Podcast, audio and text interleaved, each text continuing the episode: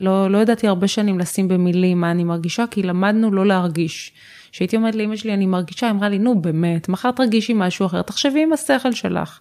זאת אומרת, המקום, גדלנו בבתים מאוד חכמים, לומדים, לומדים, לומדים, קוראים, קוראים, קוראים, והלב, אין מקום לרגשות, ואז כשאת צריכה לה, להרגיש, כשאת מרגישה משהו, את לא יכולה לתמלל את זה.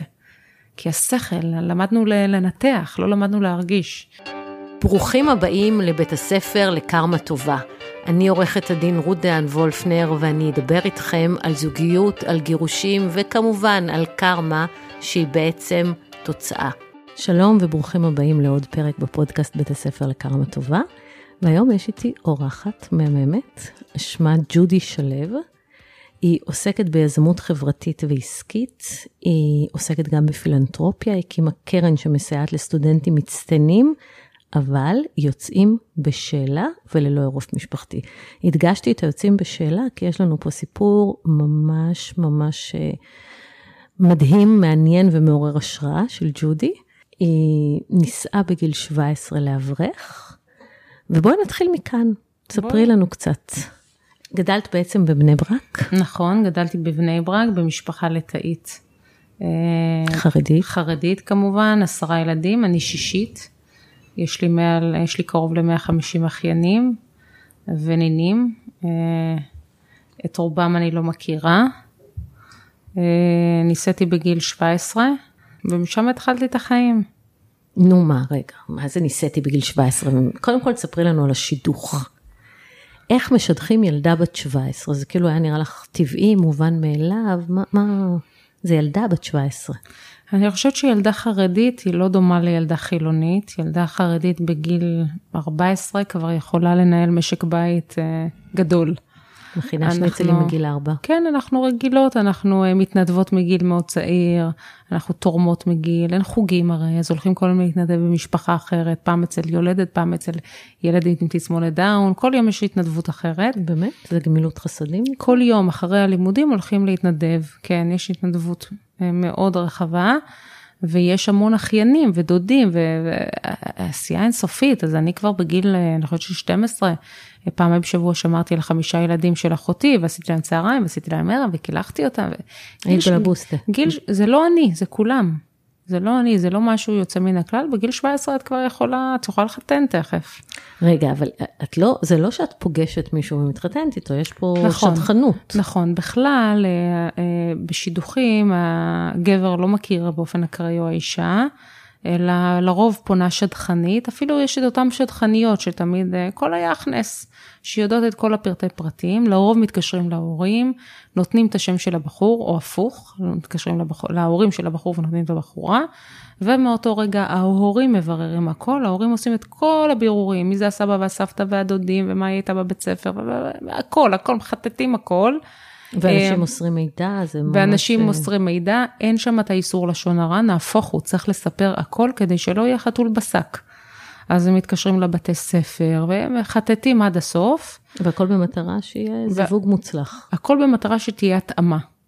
אוקיי. Okay. התאמה זה זיווג מוצלח. ומה, הם רואים בעצם את ההתאמה כבסיס לזה שהנישואים האלה ישרדו? לא, זה, התאמה זה פחות חיכוכים. זאת אומרת, תפיסות עולם זהות, אה, אמונה, ערכים, אה, סגנון, אה, מעמד כלכלי, כמה שפחות חיכוכים. ואהבה? לא רלוונטית. אהבה הם טוענים שהיא מתפתחת עם הזמן. לומדים לאהוב. לומדים לאהוב. אני מבינה את הדבר הזה בחלקו, לא בשלמותו. זאת אומרת, זה לא תמיד. אבל התפיסה היא שכשאתה לא אוהב, אלא כשאתה נותן אתה אוהב. אז ככל שתיתן, ככה תתאהב. לא תמיד זה קורה, לפחות לא במקרה שלי, למרות שנתתי קציצות וילדים והכל, לא, לא תפס. אה, וזה מתסכל. רגע, כי... לא תפסת, את לא התאהבת או שלא התאהבו בך? אה, זה, שזה לא יישמע גאוותני. הלב לא נפתח לי. אצלך, אצלך כן. אבל מההתחלה. רגע, אבל אני רוצה לשאול אותך משהו. אמ, את סיפרת לי על אה, בדיקה שעושים בגיל 16 שהדהימה אותי, שנקראת בדיקת דור ישרים. נכון, זו בדיקה, מה זה... זו בדיקה של אה, בדיקות גנטיות, מאחר ולא עושים בהיריון בדיקות גנטיות, אז יש בדיקות שאפשר לראות לפני. אה, למשל cystic fibrosis, טיי-זקס, כן. מחלות ידועות, אז עושים לכל הבנות בסמינר את הבדיקה הזו. בגיל 16. בגיל 16. ומה ו... הן יודעות שזה? הן יודעות שזה לשידוך, שזה בדיקת דור ישרים. ולבנים עושים את זה בישיבות, וכששדכנים מצלצלים להציע שידוך, קודם כל שואלים מה סוג דם, קודם כל לראות שיש התאמה גנטית. ואיפה נמצא המידע הזה? מי שומר אותו? אנחנו מקבלים, כל התל... כמו שאת מקבלת בדיקות דם, תוצאות של בדיקות דם שלך, את יודעת מה התוצאות שלך. ואז מעבירים לשטחנית את התוצאות אומרים, של הבדיקות אומרים, הגנטיות? כן, אומרים, לא צריך להעביר, אומרים. אומרים, ואז יודעים אם זה מתאים או לא. אם יש לכם את אותו סוג דם, את אותו כרומוזון, אז זה לא רלוונטי השידוך. כדי למנוע הפלות שאין, ולמנוע ילדים עם מומים. כן, כי זה מדהים, כי, כי חרדים לא עושים למשל מי שפיר. נכון. זה לא, אבל בדיקות גנטיות בגיל 16, שזה מבורך בעיניי בכלל, אני חושבת שכל זוג לפני שהוא מתחתן צריך לעשות בדיקות גנטיות, ולא כשבהיריון כבר, כמו שמקובל אצל חילונים. Mm-hmm. אבל פה בגיל 16 עושים בדיקות זה גנטיות. זה מתוך מחשבה, תשמעי, זו חברה ענקית, צריך להחזיק אותה, צריך לצמצם נזקים. צריך לצמצם עלויות בהמשך, כן, בהחלט, מה שאפשר לצמצם, כמו בשידוך, לצמצם פערים, עושים? אבל, לא. אבל מי שפיר לא. מי שפיר לא. אפשר ללדת ילד אה, עם תסמונת דאון, בלי לדעת מראש. נכון.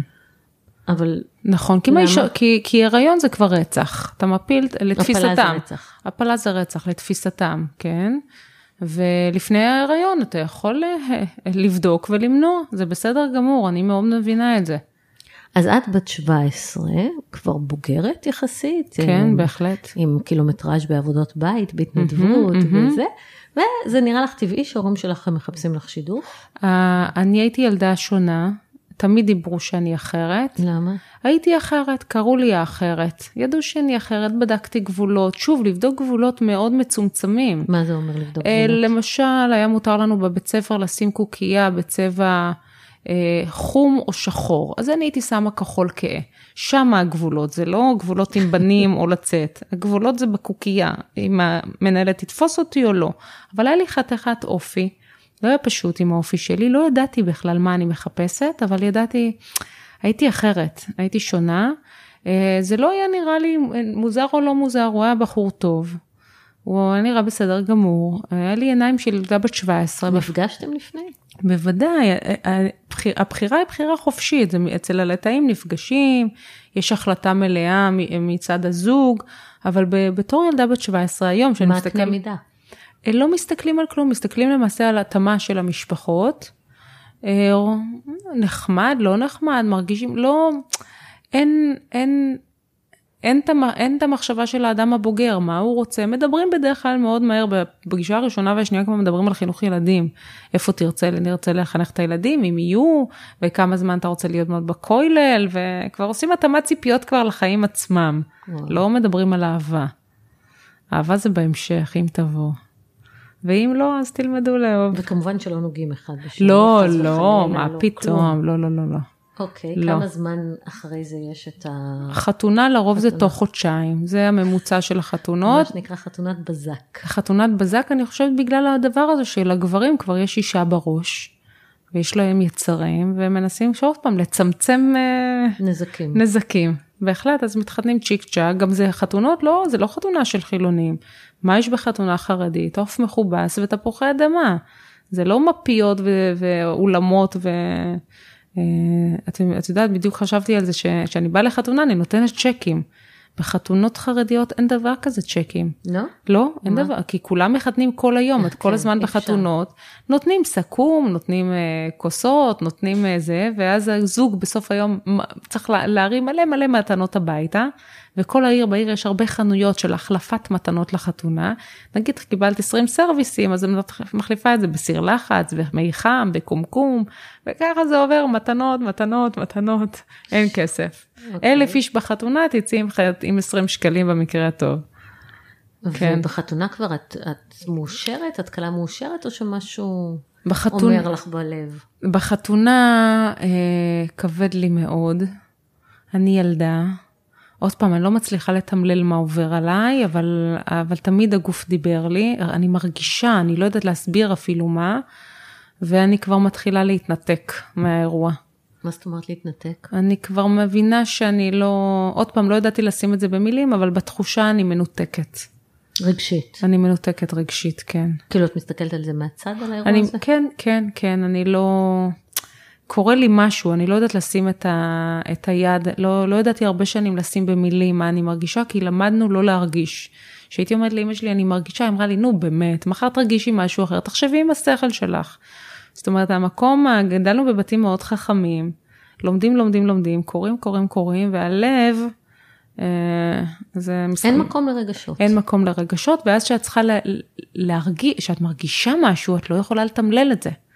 כי השכל, למדנו לנתח, לא למדנו להרגיש. אז אה, תקלה. גם רגשות מסכנות פה את כל נכון, את המערכת, הזאת. נכון, נכון. ואני תמיד הרגשתי, והלך לי זמן אה, ללכת עם מה שהרגשתי, ולא רק עם מה שידעתי. אוקיי, אז, אז ג'ודי בת ה-17 מתחתנת. אני מתחתנת. בת 17 היית כן, הייתי בת 17, הייתי בכיתה י"א. ואת ממשיכה ללמוד? לא, ספר? לא, מה גם שבבית ספר אצלנו לא היה לימודי ליבה, זאת אומרת למדתי תורה, נביאים כתובים, משנה הלכה, פרקי אבות, לא למדתי כן. מדעים או פיזיקה או כימיה, לא, לא היה לי את המקצועות האלה, לא ידעתי מה זה ביולוגיה ולא ידעתי מה זה בגרות, לא שמעתי אפילו את המילה הזו. הילדים שלי... אנגלית לא יודעת גם. הם, לא, בסיסי של כיתה ממש נמוך, אני רואה שילדים שלי מדברים על בגרות, הם דיברו על בגרות, לא ידעתי, אין לי, לא היה לי מושג על מה הם מדברים, כמה נקודות, מה צריך, אין לי מושג. כן. כן, זו שפה הכרתי, ו... אז את מפסיקה ללמוד ואת הופכת להיות אה, ואני, אשת איש. נכון, אני מתחילה לבשל לו קציצות, הוא מגיע מהכולל, אני שומרת על השקט, שהוא יוכל לנוח. כן, בגיל 20 הוא צריך לנוח צהריים. כן. ואני בטוחה שכל הזכויות שלו, של הלימוד תורה, הולכות אליי, כי אני עושה שקט ואני מאפשרת לו לנוח. אה, בסדר, הפכו לנו את הראש. הפכו לנו את הראש, זה הנדסה מצוינת, הנדסת תודעה במיטבה. ו... ולא טוב לי, לא טוב לי, אני מאוד מכבדת אותו, כי ככה חונכתי, הגבר הוא מעליי, אבל לא טוב לי, והגוף מדבר אליי, ו... ואני ננעלת, ואני לא מצליחה לי, לשכב איתו, ו...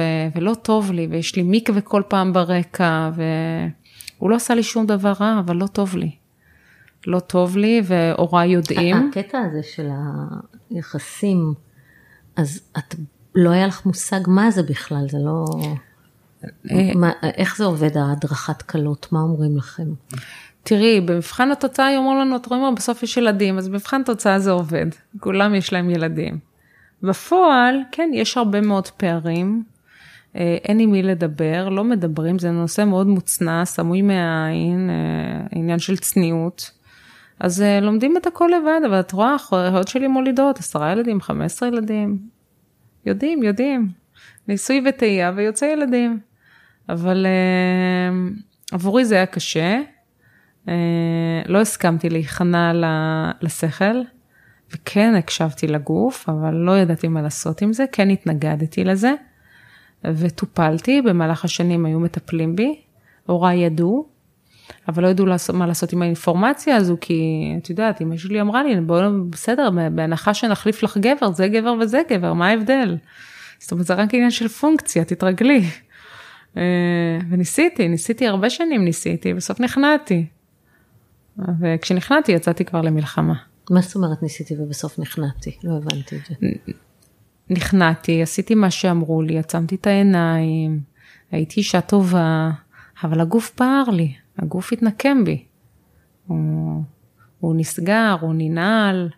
היה לי מאוד מאוד קשה. היה פער בין האישה הטובה, אה, הדואגת, המבשלת, לבין האישה שלא רוצה מגע. לא היית מסוגלת שהוא ייגע בך. היה לי קשה מאוד, כן, מאוד, מאוד. היה לי קשה, ימי הנידה היו קשים לי, המונחים הטמאה וטומאה וטהרה היו קשים לי. התקוממתי מול מה שנולדתי אליו. וזה היה, זה היה לא פשוט, להיות עם חצאית ולהיות עם פאה ולא לרצות להיקרא טמאה בימי הנידה. למה ככה? אל תקראו לי טמאה. זה, אה, זה מונח משפיל. כן, זה מונח, מונח מעצבן, כן. והתקוממתי. ו- היה... אבל בכל זאת את נכנסת להיריון. אני נכנסת להיריון, אני לא יולדת את הבן שלי. אחרי כמה זמן? אחרי שנה, זה... פחות שנה, תשע, סליחה, תשעה חודשים בול. זאת אומרת, מיום החתונה. הצלחתם כבר בחתונה. ודאי. את- מה זאת אומרת? מתחתנים אותך לפי יום הביוץ. Mm. לוקחים את ה... לא קובעים תאריך באקראי חתונה. פותחים, רואים מתי המחזור, סופרים את עוד ימי ביוץ, ולפי ימי הביוץ מתחתנים. והמצווה היא ביום הראשון לעשות את זה. אז את יודעת, את חצי בתולה, אבל את כבר בהיריון. כן. כן, כן. ואני בהיריון, ובהיריון אני הולכת לרופא, ואני שואלת אותו, תגיד, אם אנחנו עושים את זה שוב, הכל זה את זה, אין מילים. אם אנחנו עושים את זה שוב, אחרי שאני יולדת, זה יכול כבר להישמר לי להיריון הבא. חשבתי שבפנים יש לי איזה שק כזה. כמו קנקר, בדיוק, יוצא הילד, אק, יוצא, יוצא החלק הבא. בורות מוחלטת, ואני לא בחורה מטומטמת. אבל אין עם מי לדבר, אז מגששים, מגששים, בסוף מגלים. וואו. כן. ואחרי כמה זמן אה, אה, את נכנסת שוב פעם להיריון? אני נכנסת להיריון אחרי שנה פלוס, כשכל הזמן אני נזהרת, מזיזה את ימי הביוץ כדי לא להיכנס להיריון, מזיזה את ימי המקווה למעשה, ונכנסת להיריון והגוף בוער לי, בפנים, קשה לי מאוד, ואני לא רוצה את זה, ואני לא יודעת מה לעשות, ואני לא יודעת איך מתגרשים, ואני יודעת שאני צריכה להתגרש. אבל מה, מה גורם לך לחשוב שאת צריכה להתגרש? אה, הוא היה טוב אלייך. כן, הוא היה... את- טופלת, בעצם החליטו שהבעיה היא אצלך. הבעיה היא אצלי, כן, וטופלתי במרפאה של נפגעות מין, נפגעות מין? נפגעות, נשים שיש להן וגניסמוס, כל התקלות, כל הבעיות המיניות. כל שבוע הייתי נושמת והיו מטפלים בי ומנסים לה... כל מה ש... והוא הכיל את זה. כן, כי הבעיה היא בי, הבעיה היא לא בו. הוא בסדר. אני התחתן לא, אני לא מתפקדת. אישה לא מתפקדת. כן, אבל כן תפקדתי, עשיתי מה שהוא בכוח. רצה. כן, עשיתי, עצמתי את העיניים, זה עובר מהר, ועשיתי את זה. אוקיי. עשיתי את זה, תפקידי עשיתי, אבל, אבל הגוף התנגד. ואז אה, התחלתי לבדוק, אה, יום אחד הלכתי למכון מור, והיה שם עיתון באיזה פיצוצייה, והיה שם מאחור הטלפונים של קו חם ער"ן, מד"א, משטרה, כל מיני כאלה, אה, וצלצלתי דרך הטלפון הציבורי לער"ן, קו חם כזה, ענתה לי שם מתנדבת, מאחורה ושאלתי אותה איך מתגרשים. הן צ'יק צ'אק מזהות שיש שם, את יודעת, או חרדית או בדואית, כאלה שלא יודעות, היא נתנה לי טלפון. היא אמרה לי תצלצלי לטלפון הזה, היא הפנתה אותי לעורך דין, בבוקר הוא היה בכולל ואני הייתי, צלצלתי לעורך דין, הגעתי לעורך דין, ונסעתי באוטובוסים כמובן, לא היה לי רישיון נהיגה, הלב דפק לי, הייתי בטוחה שכולם רואים אותי, וכמו איזה גנב, והוא שאל אותי, העורך דין, את יודעת, אה, יש לך רישיון נהיגה? לא, יש לך עבודה? לא, את מתפרנסת? לא, יש לך חשבון בנק? לא, בעלי מוציא לי את הכסף. אה, שאלות בסיסיות שכל אישה אה, יודעת, ואת יודעת אנגלית? לא, את... קיצור, לא, לא, לא, לא, לא. ואני מתגאה גם שיש לי ייחוס בתוך המשפחה, שיש לנו שם מבית הדין, אנחנו בצד של בית הדין הרבני, וכל העורכי דין שהייתי, איזה שישה, שבעה, שמונה, אני לא זוכרת כמה, ממליצים לי לא להתגרש עדיין, הם מבינים שיש לי אחריות, יש לי שני ילדים ואני לא אשרוד את זה, והם גם אמרו לי שאני צריכה להתגרש דרך בית משפט. ואני לא הסכמתי להתגרש דרך בית משפט, אמרתי להם, בית משפט זה מוקצה. זאת אומרת, הייתי מגעתי כחרדית לבקש סיוע, וגם התנגדתי להם. זה היה מדהים. כי הרבה שנים שיחקתי עם הקלפים האלה כבר, גם כשהייתי חילונית, והייתי נראית, כשהורדתי את הבגדים, הורדתי אותם עד הסוף. מקצה לקצה. אבל המבנה הרגשי והנפשי שלי עדיין היה של דוסית. אז בחוץ אנשים ראו חצי פרוצה, ובפנים בכלל כמעט הייתי דע לי למה. זה דבר נורא מתעתע, הולך הרבה זמן לסגור את הפערים האלה. אה, אני רואה את זה כל הזמן אצל יוצאים בשאלה, כשהם יוצאים החוצה הם מתפרעים לגמרי, אבל הם לא מבינים שהם מתפרעים, הם פשוט כבר, הם כל כך חנוקים, אז הם רוצים ללכת איך שבא להם. אה, זהו, אז ככה אני עוברת מעורך דין לעורך דין, עד שנתקלתי בעורך דין שהחליט לסייע לי. הוא גם אמר לי שאני צריכה ללכת לבית משפט. הלך לי כמה שנים עד שהעזתי לפנות לבית משפט, וכשפניתי לבית משפט לא ידעתי כבר מה יקרה לי. ממש כמה ימים אחר כך, אה, כל העיר התכסתה בפשקווילים עליי, עם כתובת שלי, מספר דירה, שמעו שמיים, מזדעזעי ארץ, סכנת נפשות. על זה שאת החלטת ועל זה. שהלכתי לבית משפט, רגע, כן. אני רוצה שנייה להבין את הסיטואציה. ההורים שלך יודעים? ההורים שלי יודעים, הם לא יודעים שאני הולכת לבית משפט. הם יודעים שאת רוצה להתגרש? לא, הם, כן, הם יודעים שלא טוב לי. הם לא יודעים שאני עושה את התהליך של עורכי הדין, לא, את זה עשיתי בדממה, רק אני ידעתי, אבל הם יודעים שלא טוב לי, והם אומרים לי שאני צריכה להסתגל. כן, זה, אוקיי, לוק... זה לוקח זאת אומרת, הם לא זמן. יודעים שאת לוקחת את זה צעד אחד לא, קדימה אחד. ומתייעצת עם עורכי דין. אף אחד. את לא משתפת אף אחד. אף אדם. את היית? התחלתי את זה בגיל 20 לדעתי, כבר הייתי עם שני ילדים. התחלתי כבר לבדוק. אבל זאת אומרת, משהו היה לך כל כך רע, שאת אמרת, לא מעניין אותי מה, אני לא יכולה להישאר פה. כן, הרגשתי שאני נאנסת. כל כן, פעם מחדש. כן, כן, ממש. לא, לא אוהבת להשתמש במילה הזו, אבל אה, אונס רגשי אני אקרא לזה. כי, כן. כי, כי עשית דברים בעל כורחך. כן, כן, שאני לא בוחרת, ואני תמיד הייתי ילדה שחייבת לבחור. והרגשתי שאני נחנקת, שאני נחנקת. היה בקרים שהייתי קמה, הייתי מרגישה שאני נהיית, הייתי צעירה, והייתי מרגישה סטרס של בן אדם בן 50. נחנקת, נחנקת. כן, ואת הולכת לבית משפט לענייני משפחה ומגישה תביעה, כן, אני מגישה תביעה ועולמי מתהפך עליי מקצה ואז לקצה. את הופכת להיות אה, מוחרמת, מוחרמת? כן, במשך... על ש- זה שהעזת ללכת לבית משפט או על זה שהחלטת להתגרש? זה, זה, על זה שהלכתי לבית משפט, כך זה התחיל. אוקיי. אני בזמנו, כשהייתי ילדה, הייתי משתתפת בהפגנות נגד בתי משפט. זאת אומרת, זה היה, בית משפט זה היה ערכאות. סוף העולם אצלנו. כן. אה, ואז אני מוחרמת, אגב, הייתי מוחרמת 18 שנה רצוף. היום אני בקשר מדהים עם הוריי, אבל 18 רגע, שנים, גם ההורים שלך מחרימים אותך? כולם, כל המשפחה שלי. ביום אחד? בבת אחת, מצ'טה על הראש. אוקיי, אחת. אז מה את עושה? אני נופלת בהתחלה. ואיך הוא מגיב שהוא מקבל את זה? אה, הוא לכל אורך הדרך ידע. הוא ידע שלא טוב לי, הוא ידע שאני לא רוצה, לא הסתרתי ממנו, אבל uh, הוא חי עם זה טוב, הוא אמר לי, אני אוהב אותך, זה מספיק. Uh, מצידו כן, הוא צודק. כן, שזה גם כן uh, מאוד מכביד, ידיעה כזו, שמישהו מקבל אותך למרות שאתה לא אוהב אותו. ושאת כן, זאת שרוצה להתגרש, שאני זאת, זה קשה, זאת אומרת, אני... ה- יותר קשה, יותר קל להתגרש ממישהו שלא אוהב אותך מאשר להתגרש ממישהו שאוהב אותך. בוודאי, זה עוד יותר מכביד על המצפון, בטח.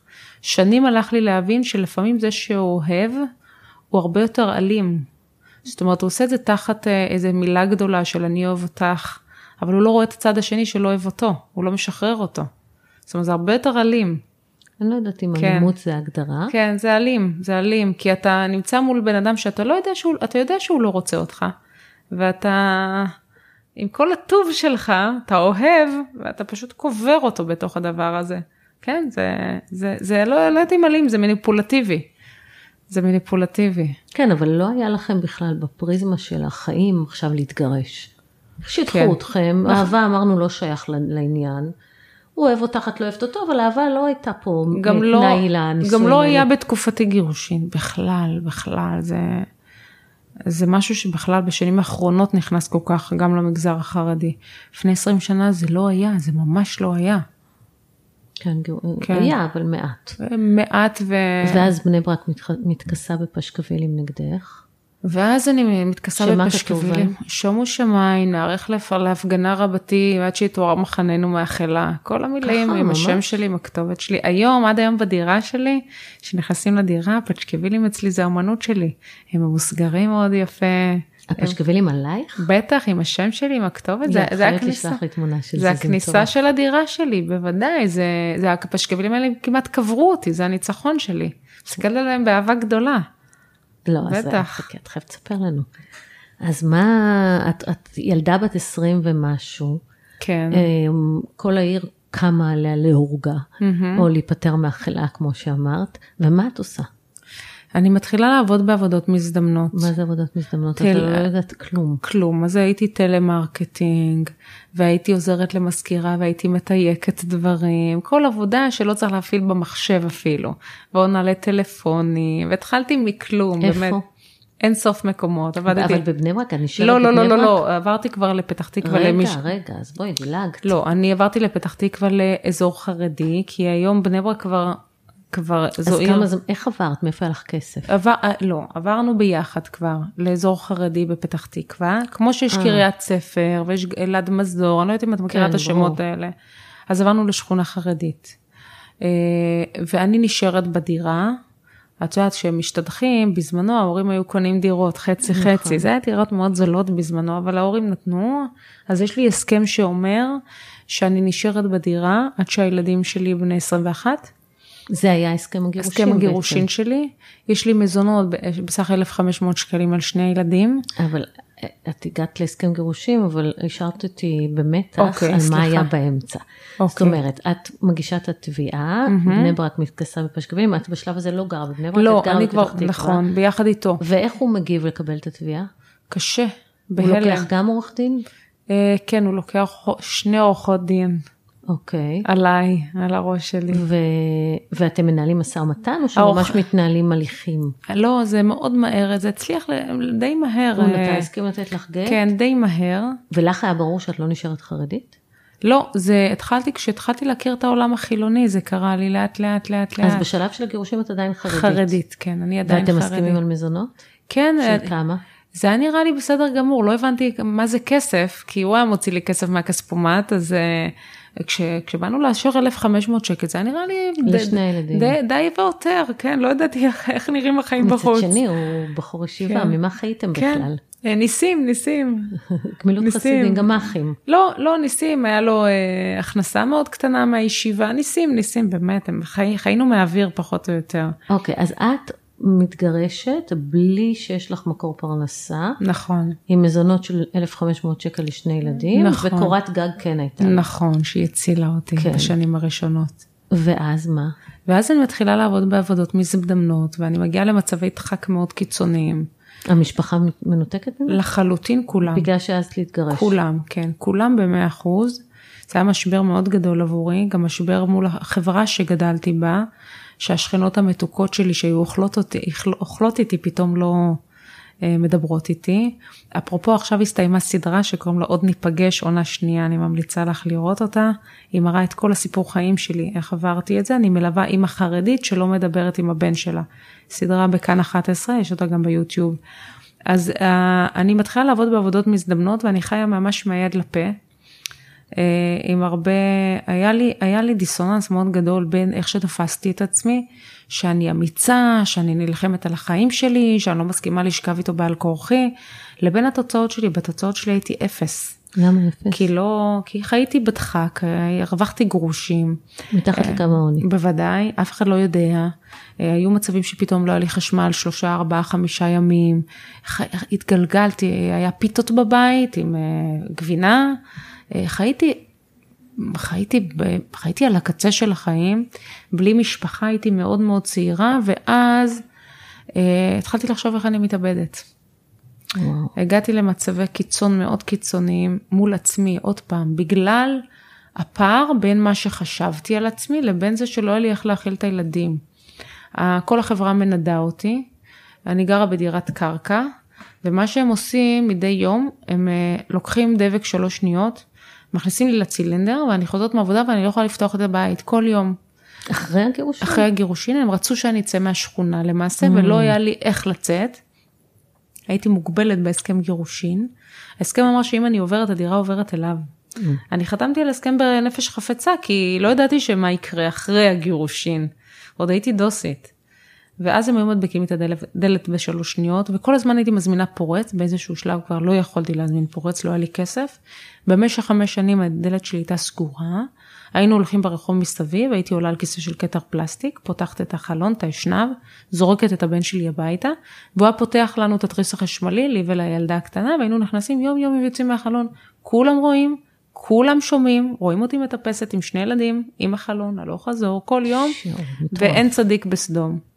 אז המצבים האלה הביאו אותי למצבים מאוד מעורערים, הם היו מאוד מבלבלים, כי גדלתי עם חוסן, גדלתי ב, בחינוך שצריך להודות על הרע כמו על הטוב, וחונכתי בחינוך שאתה לא רואה את כל התמונה המלאה, עם אמונה, אז החינוך החזיק אותי, בצד השני גם נשברתי. ונורא קינאתי בזה בילדים שהייתי רואה שהם גדלים בביטחון, ויש להם חוגים, והתחלתי... ואבא בשלב הזה בקשר עם הילדים? היה בהתחלה, הוא התחתן מאוד מהר, תוך כמה חודשים. שידחו אותו עוד פעם. שידחו אותו עוד פעם, והוא נעלם לנו מהחיים. אה, ואני נשארתי לבד איתם. אבל זה לא שאת לא הסכמת שהוא יבטל לא, הדלת שלו פתוחה, עד היום אגב. הוא יכול לבוא מתי שהוא רוצה, אני חושבת שהוא אבא שלהם, הוא צריך לבוא. אבל הוא, הוא אה, לא בקשר. הוא לא בקשר, הוא יודע שהוא יכול לבוא מתי שהוא רוצה. אני לא מכניסה את הסיפור שלי מולו בכלל, הוא אבא שלהם. אני הייתי שמחה מאוד שהוא היה מגיע. זה לא מאיים עליי שהוא חרדי, אני חושבת שילד צריך להכיר את ההורים שלו מכל הכיוונים ולבחור לבד. אה, אני חושבת שילדים לא צריכים לבחור הורים, הם נולדים להורים. לא, ברור, אבל אני חושבת שאין לשום הורה זכות למנוע מהילדים שלו לראות את ההורה בגלל אורח נכון, חיים אחר. נכון. אז אני כל השנים כיבדתי אותו, אני חושבת שהוא מפספס, אה, ויש לו הפסד גדול, כי יש, לו, יש לנו ילדים הורסים ביחד, אבל אני מאמינה שיום אחד, את יודעת, זה שיעורים ותיקונים, הם יגלו, הם יגלו אותו, הוא יגלה אותם. אבל בשלב ו... הזה את עוד חרדית, ואז מה גורם הזה... לך בעצם לצאת משם? אה, אני חושבת שהחילול שבת הראשון שלי, באתי להדליק, היה לי מין, אה, היינו שמים פלטה, לא חשמלית, פלטה כזו מפח, שעל זה היינו שמים את הסירים, ואני באה להדליק את, ה, את הגז, ואין לי גז, היה ממש ערב שבת, וממש שבוע לפני כן, פעם ראשונה שמתי מצלמות. כי כל הזמן היו פורצים לי לדירה ומרססים אותה. ואז אני רואה את השכן, אני מתקשרת לדוגז, אומרים לי שאני, הכל בסדר, והפעלתי את המצלמות ואני רואה שכן מהבניין שלי, אבא לשבעה ילדים, חותך לי עם קטר את הכבל של הגז. ופעם ראשונה אני מעיזה להתקשר ממש למשטרה ולהתלונן, כי הייתי שרה כל הילדות, משטרה ציונים, אין לנו מנמינים. אז מה אני אגש למשטרה? המשטרה בשבילי היה... ועוצרים אותו, שכן מהבניין שלי, ותוך כמה דקות אני מצלצלת, מקבל צלצול טלפון מאבא שלי, והוא צועק לי, אבא שלי, מה יריב? מה יריב? תשחררי אותו, מה יריב? מה זה מה יריב? תפילת מעריב. אה. ואני אומרת לו, אבא, אני הבת שלך. הוא חתך לי את הכבל של הגז, לא אני לא. אבא, אתה מתבלבל. וטרקתי את הטלפון בכעס. זה היה רגעים מאוד שוברים בשבילי, הייתי צריכה גב, ו... והייתי מרגישה שוב אשמה. וזו השבת הראשונה שחיללתי שבת, חיללתי את השבת, הכנסתי את האוכל למיקרוגל, והטינג כזה, לפני שהמיקרוגל, את יודעת, מסיים, פתחתי טק מהר, שלא יהיה לי את הצפצוף, שלא... שלא ישמעו. כל השכונה, כן, כן למרות שזה צפצוף קטן, אבל זה היה נשמע לי כמו סירנה. וחיללתי שבת פעם ראשונה והיה לי שקט. ממש, יש כאלה חוזרים בשאלה שאומרים שהם מרגישים שהם חטאו, אני הרגשתי שקט, ממש התלבש עליי שקט, ומאותו רגע התחלתי לחלל הכל מ-0 ל-100 ולא הרגשתי כלום יותר. הרגשתי אדם טוב, הרגשתי אדם שלם, הרגשתי אדם שמתחבר לעצמו, שמחפש את עצמו, שמחפש מה נכון לו, וזהו, ופשוט, פשוט, אה, פשוט התחלתי ללכת אחריי, ולא היה עם מי לדבר מאותו רגע. מה זה אומר? לא, הפסיקו הרגשות אשם, הריצוי. אני חושבת שהחברה החרדית, פשוט הקיאה אותך. היא הקיאה, היא ממנה. כן, היא הקיאה אותי. הם ממש עשו כל מה שאפשר כל, בשביל שאת נכון, תצאי נכון. משם ולא תהיי איזושהי נכון, נכון. אנדרטה לזה שאפשר לבחור. לחיות, נכון. לצאת מזוגיות לא טובה. נכון. זאת אומרת, את מבחינתם היית סדין אדום. נכון. והם הצליחו. והם הצליחו, הם הצליחו, באמת. תודה רבה, אני מודה כן, להם, אני מודה להם, להם כל היום, כל יום. אני, אני, מצ... אני חייבת להגיד לך, אני מאוד מאוד אוהבת אותם על הרבה מאוד חלקים שקיבלתי שם. אה, קיבלתי המון המון דברים שאני בטוחה שאת ההצלחה של החיים שלי היום אני חווה לבסיס ולילדות שלי. אבל ביציאה זה היה קשה. בגיל 20 לא רואים את אותם דברים כמו שרואים בגיל 40. מה שאז זה היה בלתי אפשרי בשבילי, היום אני מסתכלת על זה בחמלה גדולה ובמחילה. זה, זה אזור אחר בחיים שאנחנו נמצא, עוברים ונמצאים. בני כמה ילדים שאת מוציאה אותם בעצם? בגיל מאוד, בגיל מאוד, הבן שלי למעשה עד כיתה ו' נכנס ויצא מהחלון. ואז עברתי משם, ועברנו כבר, ל... עברנו עיר, הגעתי לגבעת שמואל, הרגשתי שאני במה זה מנהטן. פתאום היה לי חופש. וגבעת שמואל זה כן, גם דתיים, אבל ברור, אבל זה light, בשבילי כן. זה כבר היה חופש. זאת אומרת, מבחינת איפה שאת גדלת, לעבור לכיפה סרוגה זה, זה כמו להיות חילוני. אפילו גרוע יותר, היינו קוראים להם טובל ושרץ בידו. אוקיי. כן, זה כאילו אתה יודע מה האמת ואתה טובל עם משהו טמא.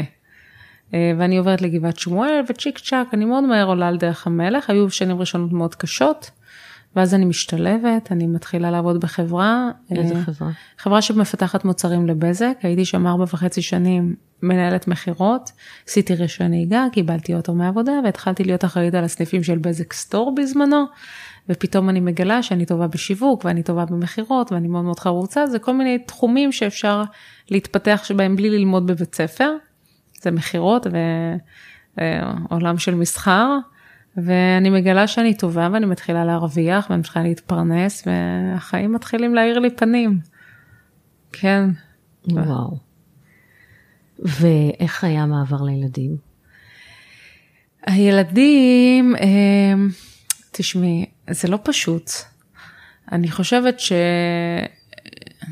שאלוהים נותן מכות, הוא נותן גם אה, מתנות בצד השני, אז אני, אני יכולה להעיד על עצמי שאני אדם מאוד מאוד מאוד שמח גם בתוך הרגעים המאוד קשים האלה. זה לא משנה מה, אני יוצאת החוצה, אני נדלקת. זה יכול להיות מבני אדם ומפרחים ומהחיים ומכל דבר. אז הם קיבלו בסך הכל אימא, אימא שמחה שעוברת אתגרים. לא הייתי אימא מרירה או כעוסה בכלל, כי גם גדלתי בחינוך שכיבו לנו את הכעס. שאגב לכעס עם השנים גיליתי שיש לו גם מנגנון שהוא מאוד מאוד חשוב, אני לא ידעתי איך כועסים. מה זאת אומרת קיבלו לכם את הכעס? כיבו לנו את הכעס, היינו כל בוקר אה, לומדים את איגרת הרמב"ן, שמע בני מוסר אביך ואל תיטוש תורת אמך. השתדל לדבר לכל אדם בנחת, ובזה תינצל מן הכעס, שהיא מידה רעה, להחטיא בני אדם. למדנו המון על מידת הכעס. כעס, מידת הכעס נחשבת מידה רעה. הכי רעה בכ... מכל המידות אפילו. מידת הכעס, כן, זה כל, כל הכועס, כל מיני גיהנום שולטים בו. וואלה. אז אה, כשגם שהיא צריכה להתקומם על המצב שלי בתוך הנישואים, יכול, הייתי מדברת את זה, אבל לא הצלחתי לכעוס את זה. זה נורא קשה, זה מתעתע. עם השנים לימדו אותי איך לכעוס, אני לא ידעתי בכלל איך כועסים, לא ידעתי איך מרגישים בכלל כעס. כי לימדו אותנו תמיד לסנגר וללמד כף זכות, שזה דברים מאוד מאוד יפים. זה דברים טובים, כן. הם דברים טובים, אבל לא לבטל לגמרי את הכעס. הכעס הוא גם מגן עלינו לפעמים. אז אמ, באיזה נקודה הייתי? איבדתי אותך, את עצמי? דיברנו על הילדים. אז הילדים, כן, אז ילדים קיבלו אימא שעוברת אתגרים, ניסיתי כמה שאני יכולה להסתיר מהם, אבל לא באמת אפשר להסתיר מילדים. והם עברו איתי את המסע הזה, והם יצאו ילדים מאוד מאוד מאוד מיוחדים. וכמה הם היום? היום הבן שלי, בן, אני בת 43 עכשיו, הבן שלי בן 25 וקצת, והבת שלי בת 23 עוד מעט. גדולים. ילדים גדולים, כן. כן, זה כאילו, אני כמו חיה עוד גלגול, כי חברותיי עם ילדים בני 6, 7, 9 בבית, ולי יש ילד בן 25. נכון, את התחלת 10 כן. שנים לפניהם. נכון, נכון. אני, כן. אני 10 שנים יותר מבוגרת ממך, ויש לי ילדים באותו גיל, כן. אז אני מבינה כן. את זה.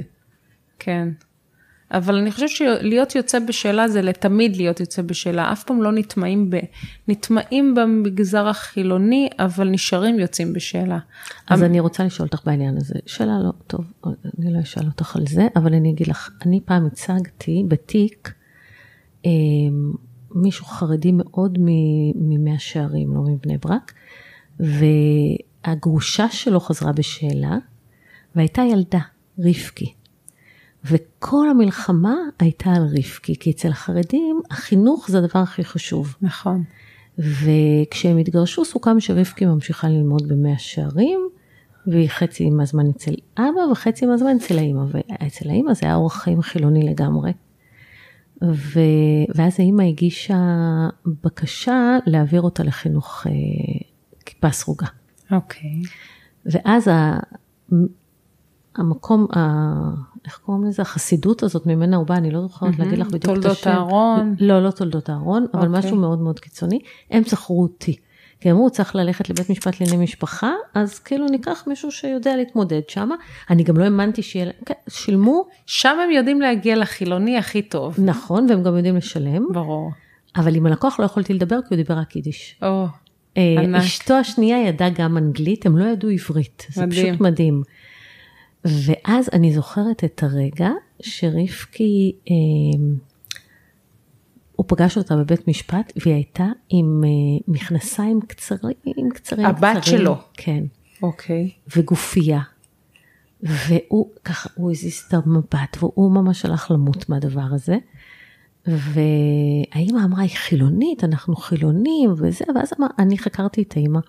אבל אמרתי, את חושבת שהבת שלך חילונית? כן. אז את יודעת מה ילדים חילוניים בגיל 15 עושים? הם הולכים לנמל תל אביב למסיבות, הבת שלך תלך לנמל תל אביב. לא, חס וחלילה. אמרתי, ואת יודעת, והם אוכלים שרימפסים. לא, מה פתאום? לא, לא, היא לא חילונית ככה. הם לא מבינים אפילו, מבחינתה, כן. את יודעת, כאילו, היא קצת לא, היא לא חרדית, אז, אז היא חילונית, אבל היא לא הבינה את המשמעות של זה. זה ו- היה... ומה בסוף, איפה היא, הילדה התחנכה?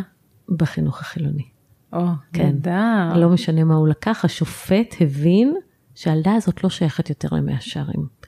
ובסופו של דבר זה לא משנה כמה אתה עורך דין טוב, הם מסתכלים על הילדה, וזה היה גם בבית משפט לענייני משפחה. ו- כן, אתה טובת, צד, אה, טוב- את ה- טובת הילד. כן, בדיוק. טובת הילד, כן. טובת רבקי, האמת, זה לא רבקי הייתה די מסכנה בעיניי, כי היא לא הייתה, היא חיה לא בכל העולמות. זאת אומרת, היא לא הייתה שייכת לחילונים, נכון. והיא לא הייתה שייכת לחרדים. אבל זה, הייתה- אבל זה כל יוצא בשאלה, הוא לא שייך לפה ולא לא שייך לפה, לפה, יש ו- לה עוד דרך משל עצמו. יש המון קודים, נכון? נכון. שאתם, שכאילו לא, לא יוצא, ברורים. יוצא בשאלה, הוא תמיד יוצא בשאלה.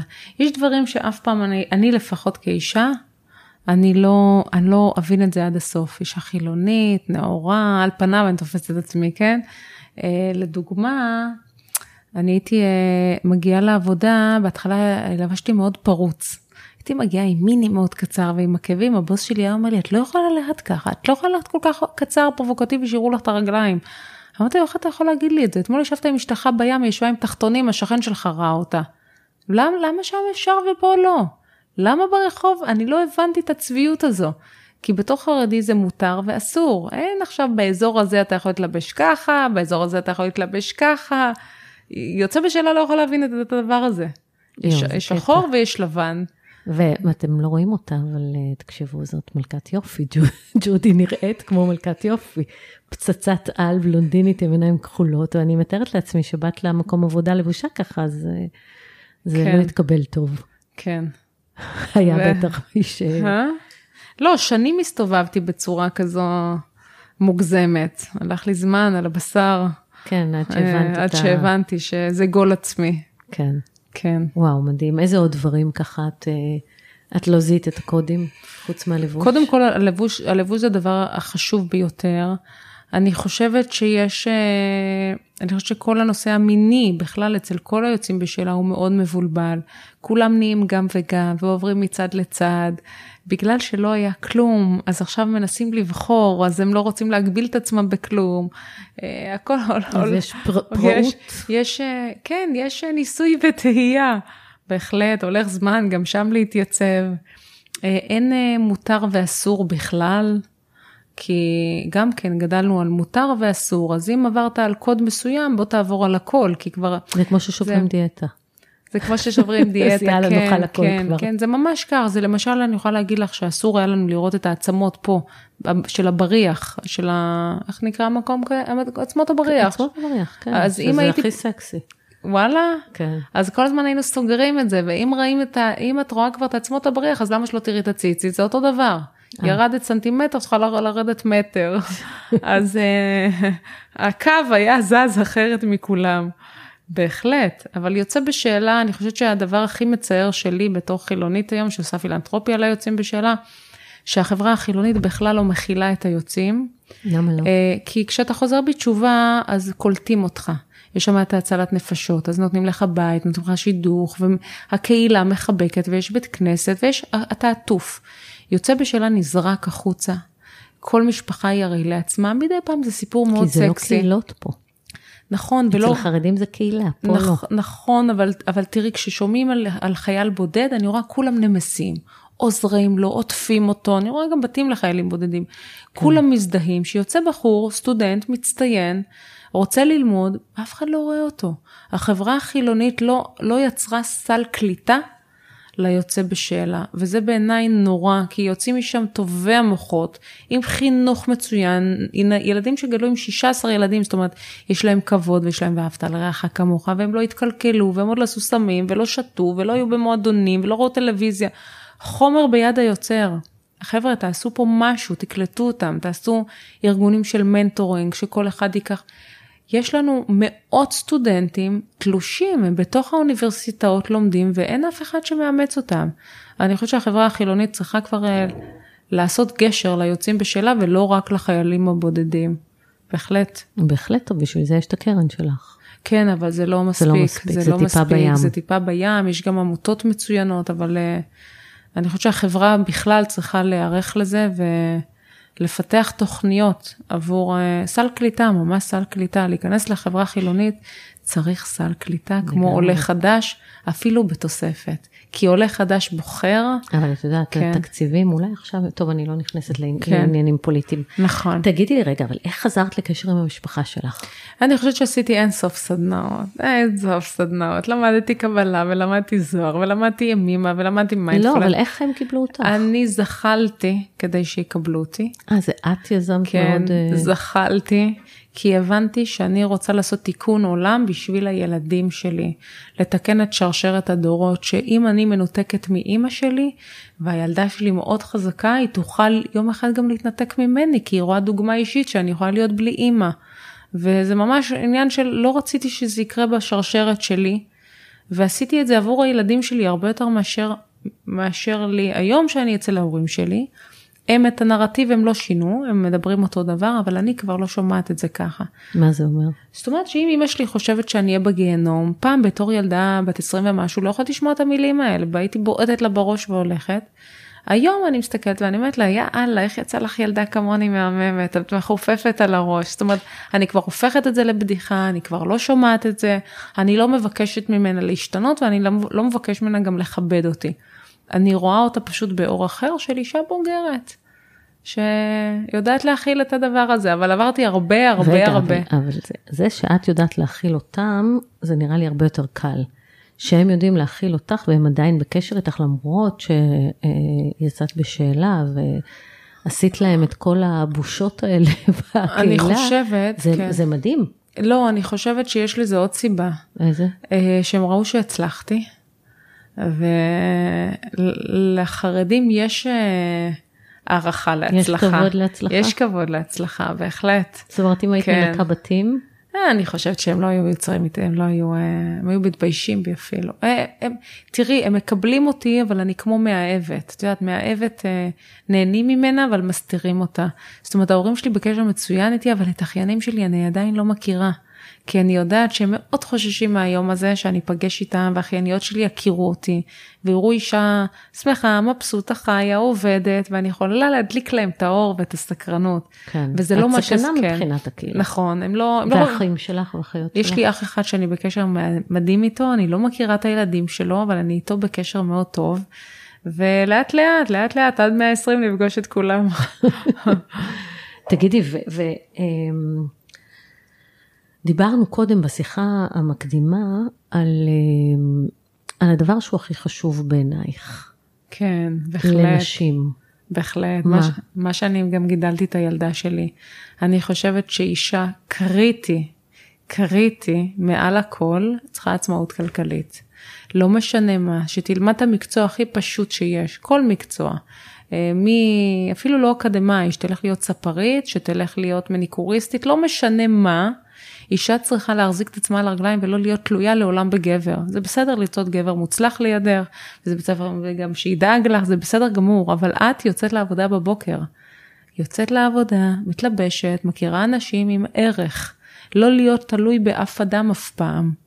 החוסן חייב להיות מבפנים, ואז יש גם בחירה חופשית.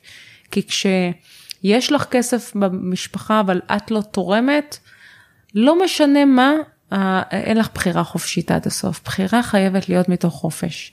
אז אני חושבת שנשים חייבות לעמוד על הרגליים, לא להתפנק. אה, ואני חושבת שהאמת היא שזה לא מילה נכונה לא להגיד לא להתפנק, זה פינוק לעבוד. זה נראה נכון. לי, אה, נראה לי עונש גדול לשבת בבית. הלוואי כן. שכולם, כולן יחשבו כך, שבאמת זה עונש לשבת בבית ופינוק לעבוד, זה כן. אמירה כל כך נכונה בעיניי. ואני חושבת שילד שרואה את ההורה שלו מממש את עצמו ומבסוט ומתלבש ועושה ספורט, הוא ילד שרואה דוגמה לבריאות. אנחנו לא, לא צריכים לבטל את עצמנו מול הילדים. הילדים שלנו ככה או ככה יגדלו ויזוזו ויחיו, והדור רק הולך ומשתבח. כן, נשים צריכות להיות עצמאיות. ומה את מאחלת לעצמך, ג'ודי? אה, אני מאחלת לעצמי בריאות, כמובן, הכי בנאלי, ואני מאחלת לי למצוא אהבת אמת. כן. וואו, בהחלט. אני מאחלת לך גם, תאמיני לי, אין ראויה ממך, ואני בטוחה שיהיו הרבה כאלה שהיו שמחים. אה, את מדהימה. תודה. ואת באמת השראה להרבה נשים, ואני מודה לך שבאת. תודה לך. וזהו, נשתמע בפרק הבא. להתראות.